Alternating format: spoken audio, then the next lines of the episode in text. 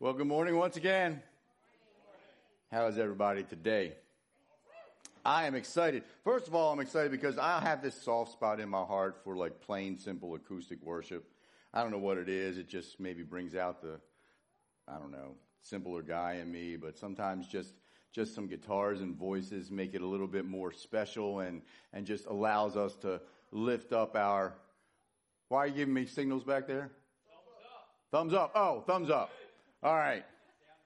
Sounds, that's right, that's right. So I, I, just have a little special spot in my heart for that, but, but that's not really why I'm excited today. I'm excited, excited, excited. I'm kind of pumped up. I'm like really happy about this because we are starting a brand new message series today. It's called Follow Me. Uh, we recently finished a series called A Better Way, which, which kind of let us look at how Jesus lived. It kind of uh, allowed us to maybe adopt some of his life principles into our horizontal lives, into the way that we live and breathe and interact in the world. But this series, Follow Me, is going to be a little deeper dive into what it really means to follow Jesus.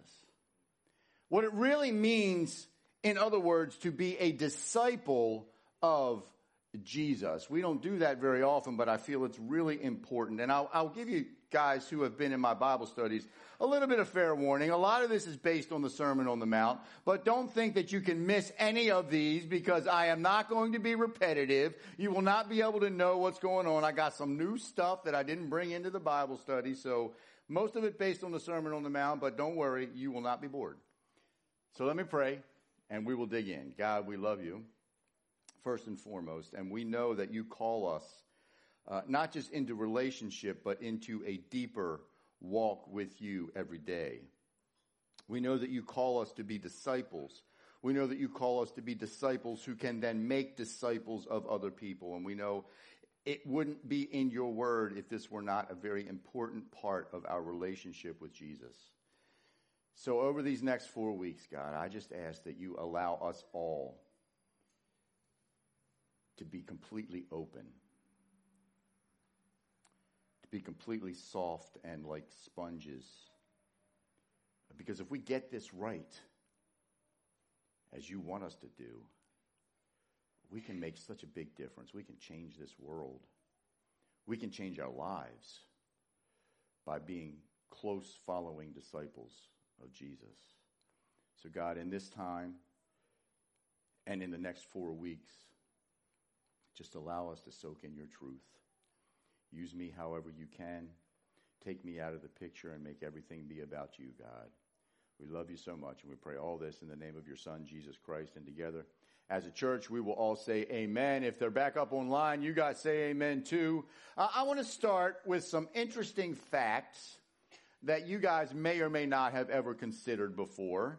Uh, the average price of a house in Maryland these days, anybody take a guess? Way too much is right. I was actually surprised at this number. The average price in Maryland for a house is $400,000, and I'm kind of like, I've been looking at houses, and ain't none of them out there at $400,000. But anyway, I'll take, I'll take the, uh, uh, you know, statistic that I found on Google. If it's on the internet, it must be true. Average price of $400,000. Now, that doesn't sound like a whole lot. In fact, it's pretty reasonable. But at the modest interest rate of 5%, try getting one of those loans today, at the modest interest rate of 5%, if you take a 30 year mortgage, you will pay $775,000 for a $400,000 house. If you had a child born in 2013, you will spend a quarter of a million dollars raising that child until they are the age of 18. Parents, you're welcome. You are welcome. A lot of people in here have cut the cable, right? No longer have cable TV and we're subscribing to all these streaming services and they seem like really good deals, right? This one's only $7.99 a month and this one's only $8.99 a month and this one's only $9.99 a month. The average family has three.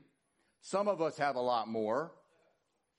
At three streaming services, that's $2,500 a year. If you have credit card debt of just $5,000, $5,000 at the modest rate of 21%, because you can't find a credit card at 21% interest anymore. and you only make the minimum payment of 50 bucks a month, in 10 years, which is how long it will take you to pay off that $5,000 debt, this blew me away. You will have spent $60,000. $60,000. Now, this is not a sermon about financial responsibility, but if you're surprised at that, like I was, don't be so surprised. Because look, here's the fact. We go into things all the time. We jump into things all the time. We go head first. We're like all gung ho. We're like ready to go. We go into them all the time. And we rarely think about the total long term cost of what those things are for us. We start a new job. We're all pumped up. I love this job. I love this job. I love this job. And as they realize you know what you're doing, they start piling on more work and piling on more work and piling on more work. And pretty soon you're working 50, 60, 70 hours a week and being all frustrated. We don't count the cost. Relationships start out really nice. I love him. She loves me. Oh, he's the best. He's so dreamy. Look at that hair. I love just looking at her. They get married and all that emotion starts to fade away and he stops putting the cap on the toilet paste and she like looks different in the morning when she wakes up. And it takes work. A lot of work. Relationships aren't about the love and the gooey anymore. They're about the work that we put into it. It takes a lot of that. Hobbies. Anybody ever start a hobby and realize that that hobby is going to cost you a lot of money? Just to keep up, golf is the perfect thing, right? Because there is never the perfect golf club. Every golfer in this place has got 12 putters, six drivers, new bag, automatic this, balls themselves, right? A dozen good golf balls cost like what, 40 bucks? Where's Ethan? Am I right? About 40 bucks just for a dozen golf balls. And guess what? You lose them. You got to buy more. This is why I always just went and picked up the ones that were in the woods. Somebody else done lost them. I just, you know, free golf balls, right? Free golf balls. That's Nathan. Nathan's with me back there. How about this one? DIY projects. Where's my DIY guys? We all know how they go. You start out and as soon as you get into it, you're like, oh, I need this. Oh, I need this. Oh, I need this. I need this. And pretty soon that little simple project is now ballooned into things. And jigsaw puzzles are the worst.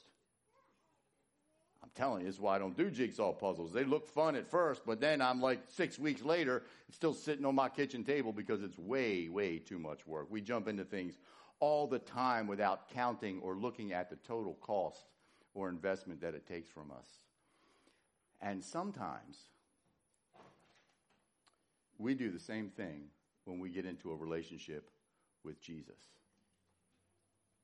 It's easy to begin it's easy to pray that prayer and say, Jesus, I am a sinner. I want you, I trust you for my salvation. But a lot of times, and sometimes this might be our fault in the church, and sometimes it might be our own faults going into that relationship. A lot of times we don't realize what is really expected of us. We don't count the cost of entering into that place of relationship with Jesus. And Jesus warns us about this. He warns us about it several times in, in his word, and he knew it would happen. Matthew chapter 8 is a perfect example of this. Jesus is out and about teaching, and crowds are gathering. This story here is right around the time when he feeds the 4,000, not the 5,000 that we're so familiar with, you know, three loaves, seven, uh, five loaves and two fishes or whatever it is, you know, uh, Arthur Treacher's uh, Lunchable, that kind of thing. You know, he didn't fed all of it. This was a 4,000. But the crowds are gathering, and then this is what Matthew chapter 8, verse 19 says. It says, Then a teacher of the law came to him and said, Teacher, I will follow you wherever you go. Sounds like a pretty reasonable thing to say. But Jesus replied, Foxes have dens and birds have nests, but the Son of Man has no place to lay his head. And another disciple said to him, Lord, first let me go and bury my father. But Jesus told him, Follow me and let the dead bury their own dead. There's two men here Two men we're talking about. One of them was already claimed to have been a disciple of Jesus. And they're like, oh, we know this Jesus. We know what he's doing. We know he's out healing people. We know he's talking about the kingdom of heaven. We know he's talking about salvation, put your faith in a different way, and about love and not about rules. He's the guy. And they're like, we want in on this. And they're ready to jump in with both feet right off the bat, just because of the information they knew up front. But Jesus is like, hold on. Y'all don't get it. Y'all don't get it. This is going to be something like you have never experienced before. If you are doing this right, you, you've got to understand what's going on. This is not a one and done thing, right? It's not like Ron Popeil, just set it and forget it. It's not like that. It's not like that. One of the guys is like, I'm going to follow you. I'm all in. And Jesus is like, wait a minute. You realize this is not just like following me around Jerusalem and something's going to happen. You got to understand that when you follow me, you are now in a different place. He says, I don't even have a place to lay my head because, look, when we're in that zone, when we are following closely, when we are disciples of Jesus, we are not of this world anymore. We are not a part of what's going on in this dark society. The other guy says, Oh, I'll follow you, but I got to go take care of some things first. This is where most of us live. I'll follow you closely, but I got to go take care of some stuff. And Jesus, he's like, I don't care.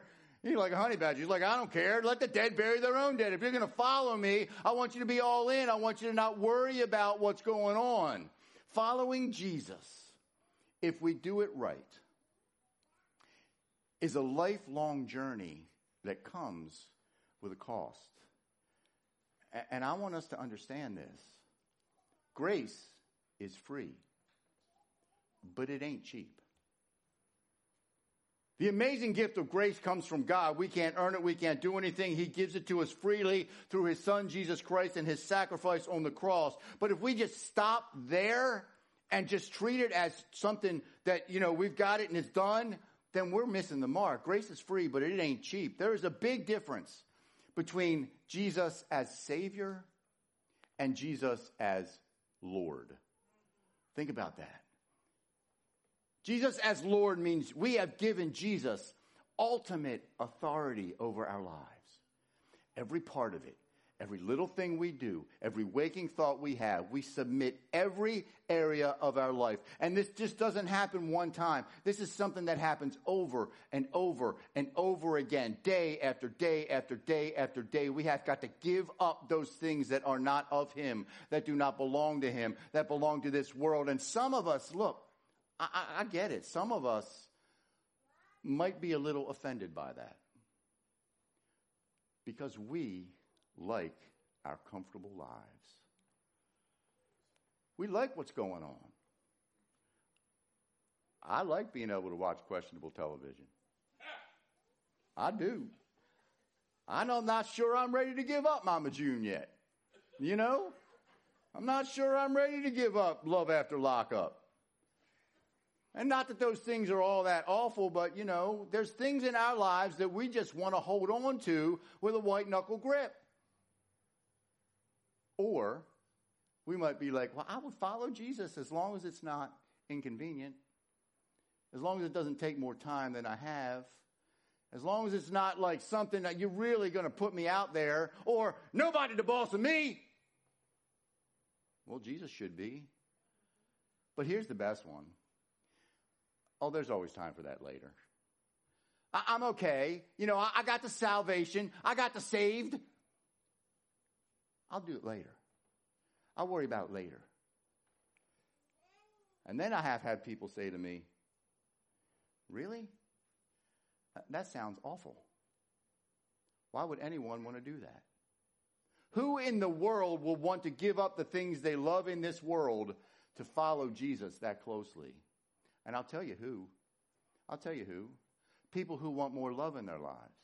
People who want more joy in their lives. People who want more peace in their lives. People who want more of the presence of God in their lives. People who want the Holy Spirit to work in them, to transform them, to do something new in their lives. People who want more grace in their lives. People who want to not be tied to the life they had before. That's who would go into this fully without any reservations. We may lose some of our comforts.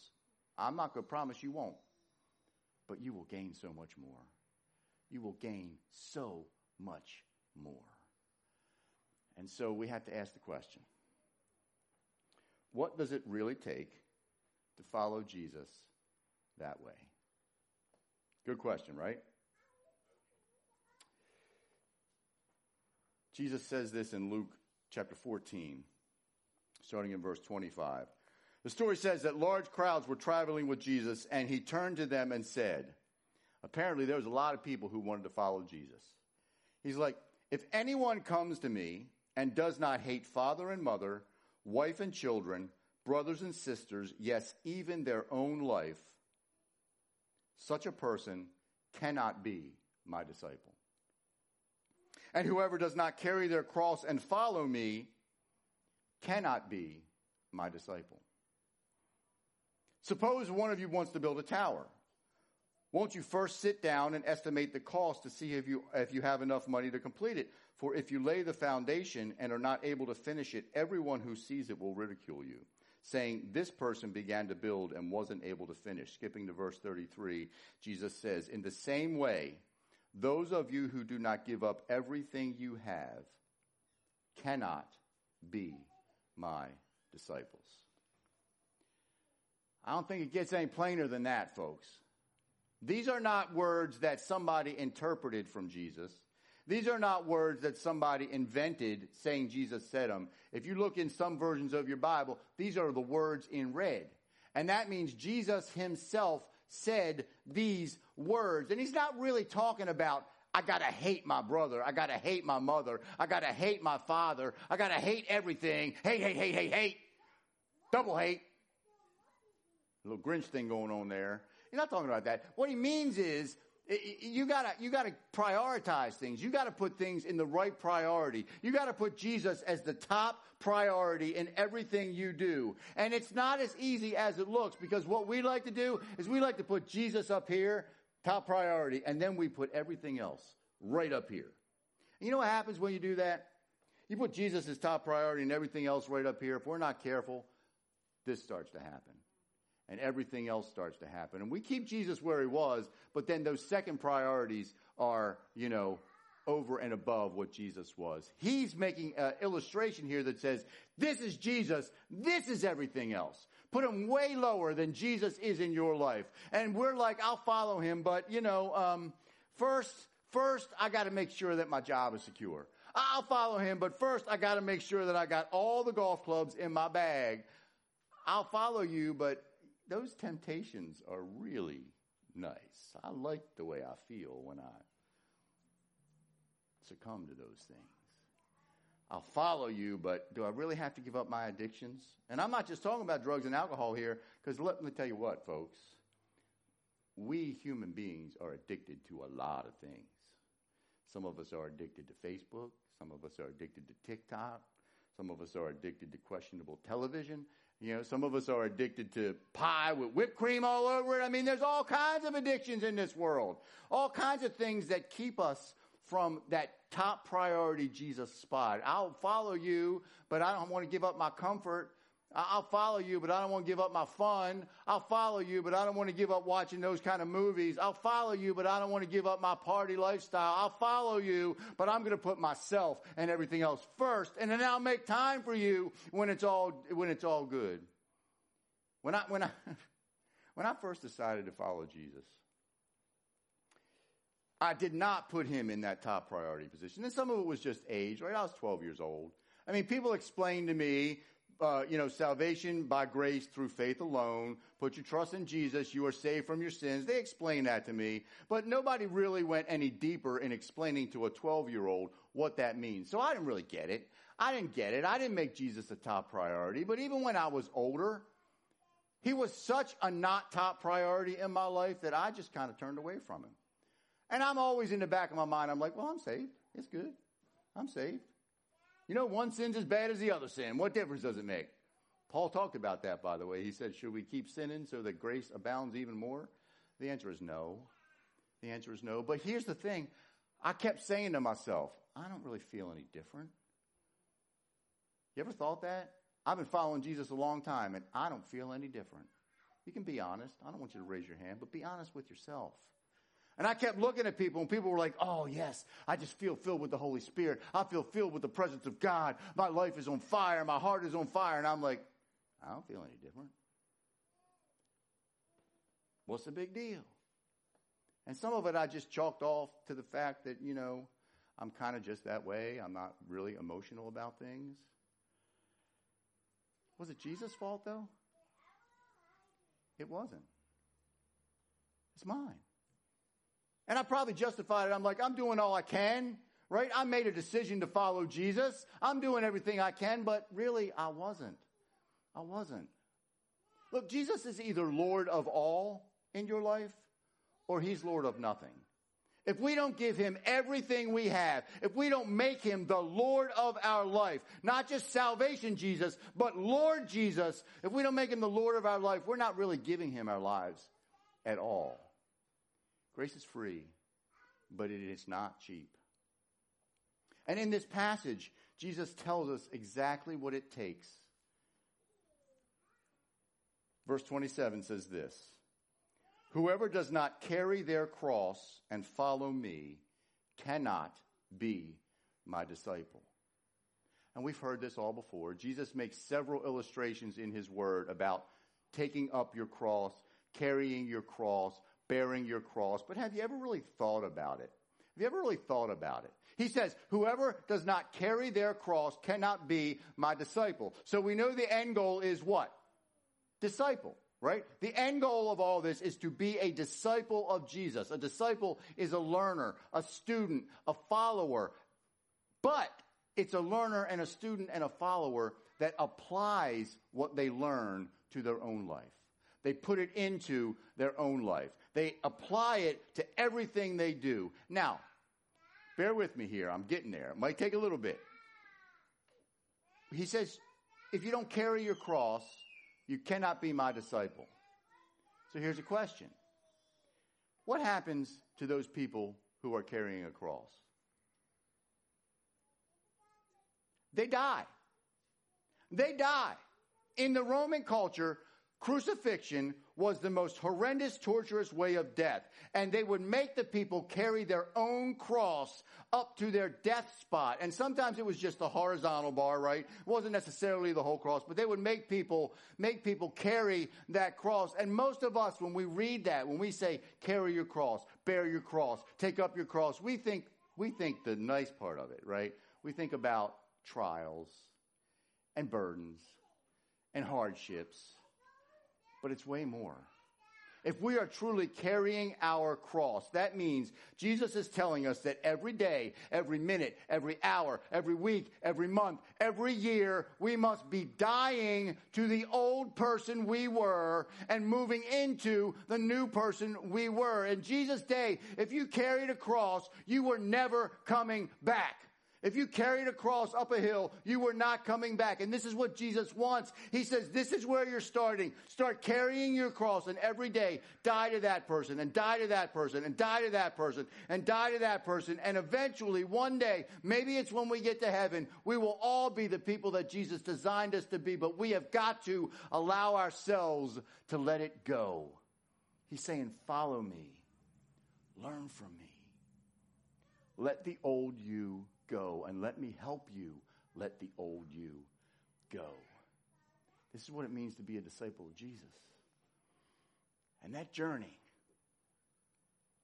I can tell you, is hard. And that journey is scary. And that journey will cost you. But if you make Jesus the top priority in your life, it is so worth it.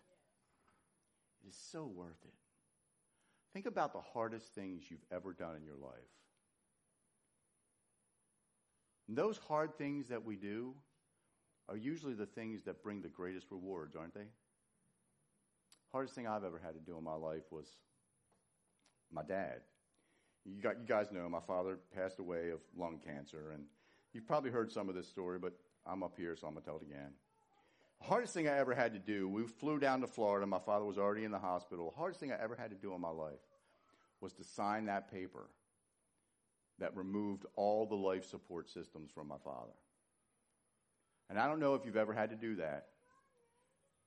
I hope nobody ever has to do that. But it was, without question,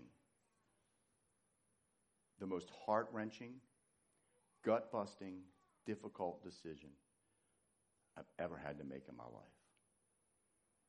Because I knew. Less than 24 hours when he passed. after we signed that paper. I knew what was coming. And that all sounds really horrible. And it was. And it was hard. And it was tough. But you know what it did for me? It gave me the realization that, look, if I don't talk to my father right now about salvation, if I don't talk to my father right now about a relationship with Jesus, it ain't never going to happen. And I was able through that hard time to find the strength to let go of my, my fear, to let go of my inhibitions, to let go of my father son relationship thing and pray with my father. And I know he accepted Jesus as his Lord and Savior within 20 hours of the time he passed. Sometimes these things come from the hardest times in our lives. If we want that growth, if we want the abundant life that Jesus promises, and He promises this, He says, I came that you could have life to the absolute fullest that is possible in your life, then we have to carry our cross every day, every day, deciding over and over to die to our old self and move to the new self and follow Jesus. Grace is free, but it ain't cheap. And it's hard. You ever wonder why it's so hard? Ever wonder why this concept is so hard? It's a simple answer. It's us. Plain and simple. It's us. We make it difficult. Some of us believe it's just a one time decision, right? I've, I decided to follow Jesus, so now he's got to do all the work. and we go kicking and screaming, and sometimes that work doesn't happen because we're not cooperating. Sometimes it's pride. Sometimes it's apathy. We just don't care. Priorities, sure, I get it. Sometimes it's a lack of knowledge. We go into this relationship what they call easy believism, right? Somebody has just told us, all you got to do is pray the sinner's prayer and you're good. But nobody explains that discipleship is a process. Discipleship is a long, lifelong journey. We want to be disciples who make disciples. Sometimes it's fear of missing out, right? We talked about FOMO a couple weeks back in a different series. You know, if I follow Jesus this way, am I going to miss out on all the fun that everybody else is having? You might. You might. But let me tell you what, you can have fun as a Christian too. There's a lot of fun to be had following Jesus closely. It will also be exhausting, by the way, because when you start following Jesus closely, you'll, you'll soon find out what he wants from your life. I, heard one time that there is never a well rested Christian. Maybe that's true. All those things get in the way. All those things get in the way. It's us. Being a disciple of Jesus, following him closely, carrying our cross every day requires a mind shift. It requires us to think differently. It requires us to prioritize differently.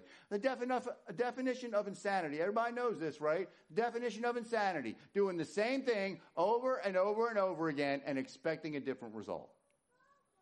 If we want something different, we got to do something different.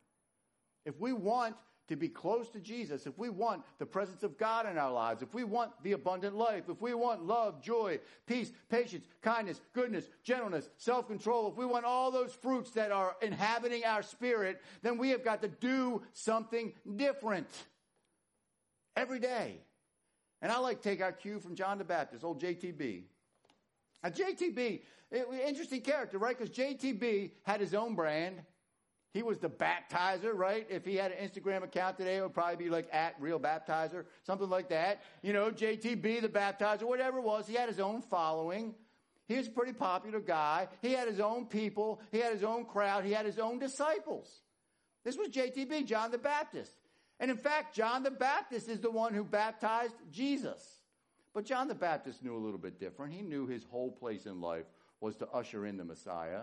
In fact, when he baptized Jesus, he said, Behold, there's the Lamb of God. And he watched the, the Holy Spirit descend on Jesus like a dove.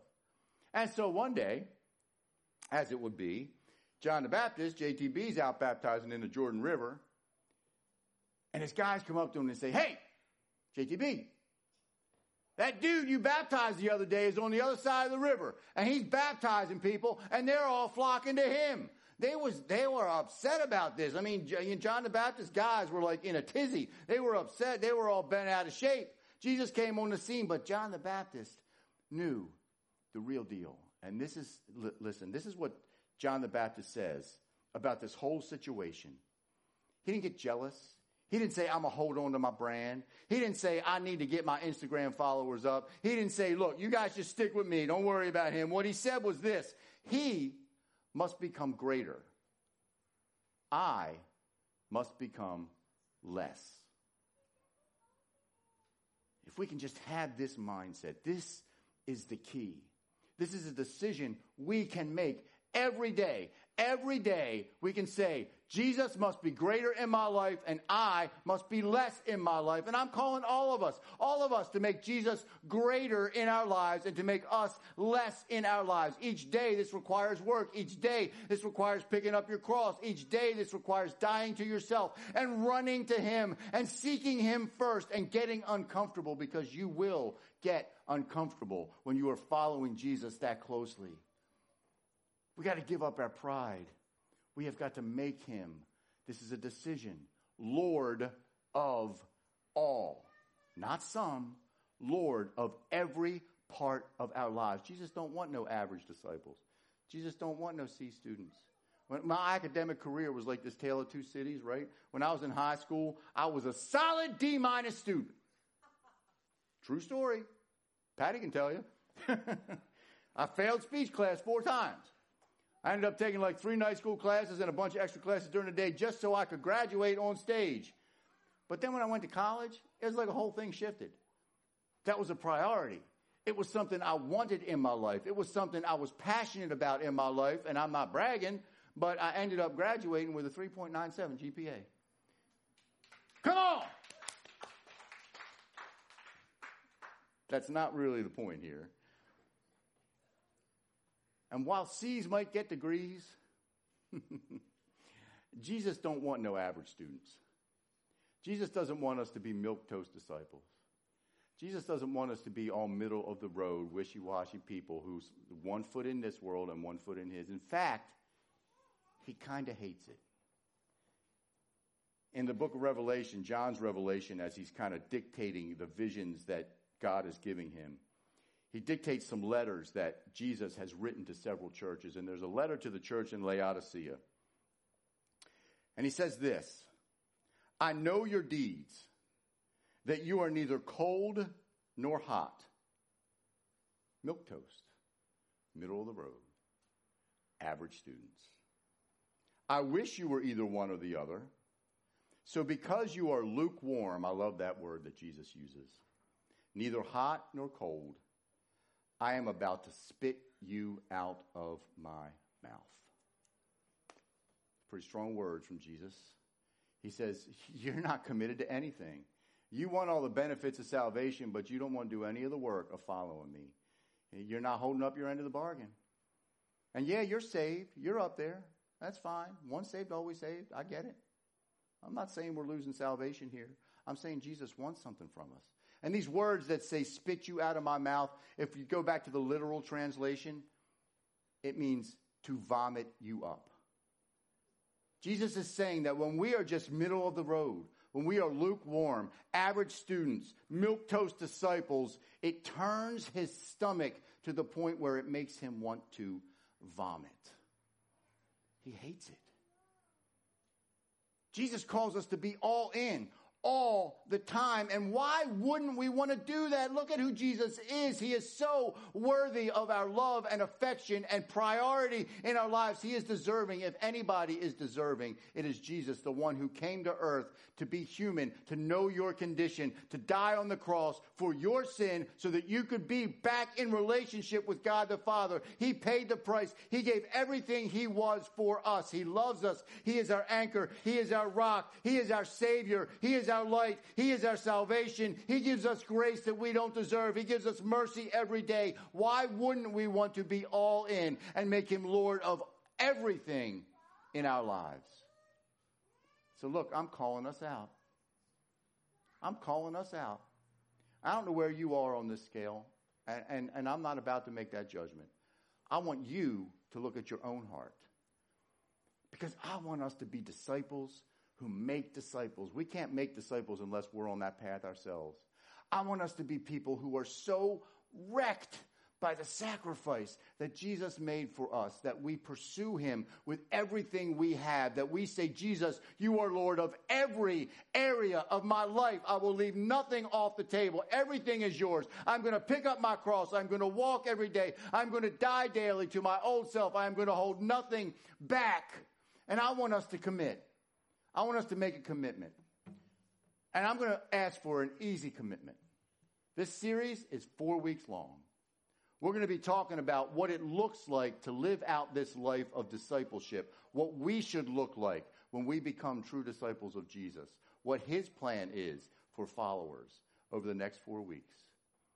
And I want everybody here and anybody that might be watching online now or later to commit just four weeks.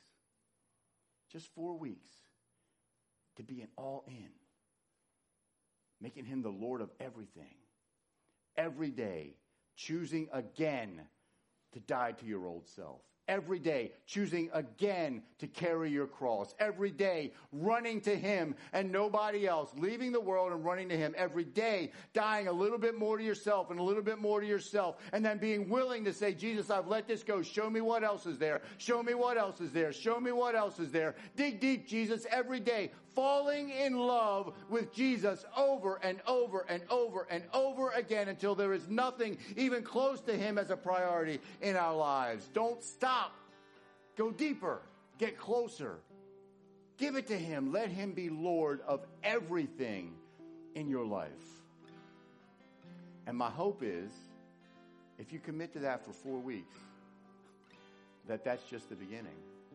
That you won't want to stop that you will begin to see more joy. You will begin to see more peace. You will begin to see more of His presence in your life. You will begin to see things that you have never seen. You might get a little uncomfortable at first, but I'm telling you what, there is a greater reward at the end. It's so good. So, you in?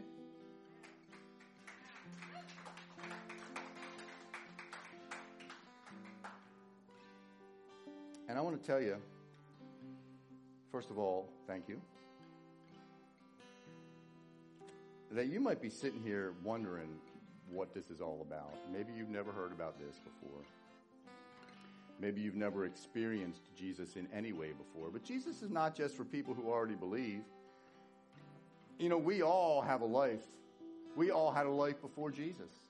You might be sitting in here today without a relationship with Jesus, and you have tried everything in this world that promises satisfaction but never fulfills. In this world that promises a life of joy and love and peace, but always fails. The only way to really have that is by following Jesus closely. And listen, if you don't have that relationship, He's waiting for you. He's, he already paid the price. He already paid the price so that you can be on that path that you can have that life and have it abundantly. Have the most complete and fulfilled life you could ever imagine, but you didn't even know you wanted. Because we can't realize it until we have a relationship with Jesus. And, and, and if you have never even maybe heard about Jesus, maybe you've heard about Jesus and you're just like, well, I don't know. Or maybe you're just kind of like folding your arms and like, ah, I'm not sure I want to do this. I would just ask you to do it. Give it up we, we can't win in our own strength. Only Jesus can win. I've read the end of the book, by the way. He wins. He wins. He wins. There's only two destinations for a human being, and our default destination is a place I don't want any of us to go. The other destination is eternal life with God.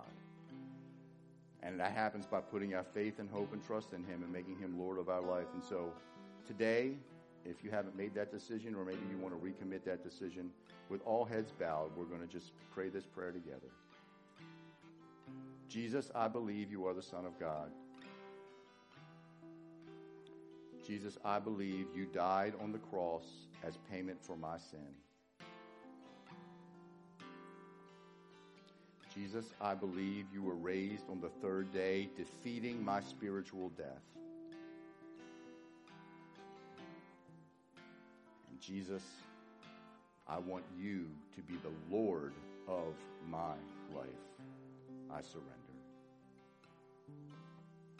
Thank you, Jesus. So, Father God, anybody who has come to that place today of decision, we just give the glory to you.